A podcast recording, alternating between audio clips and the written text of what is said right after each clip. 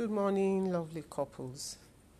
Today we'll be looking at my spouse, problem or mystery.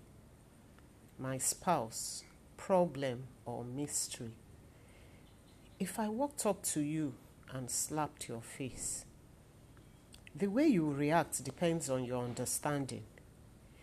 If prior to the slap we were having a heated argument, you'll probably take it as a physical assault and you might retaliate with your own slap or something else.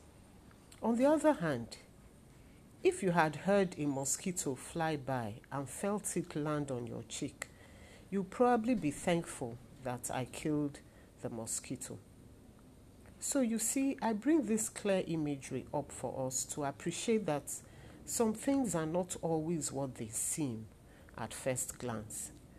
In the same vein, if you perceive your spouse as a problem, an irritant, an annoying interlude, and possibly an obstacle to fulfilling your life ambition, so shall you react to him or her.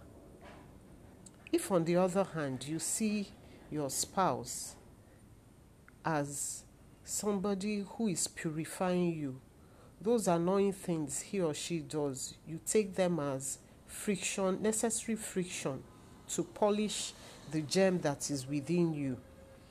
So long as those things are not intrinsically evil, then you will react differently. So it's important that we change our mindset, especially with those whom we interact with, starting with our spouses and even our children.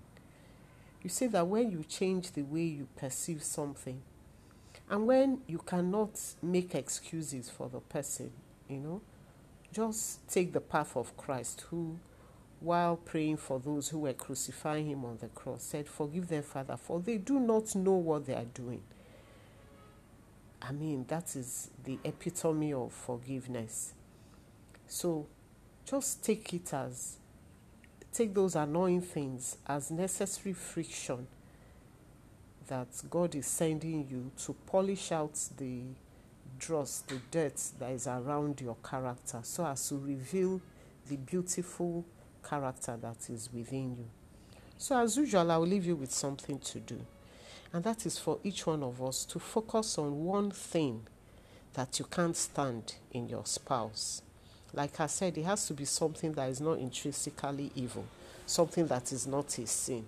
Maybe it's the way he picks his teeth, or the way you know she takes forever to get dressed when you're about to go out. Something that in itself is not a sin. And start to change the way you look at it, change your perspective about it. And you see that suddenly you even start looking forward to those you know, interesting quirks because each of us is a mystery. Each of us is a mystery, a mystery that God has brought into our lives to help us to channel our ways to heaven to meet Him. So, as we do that, may God bless us, bless our marriages. See you.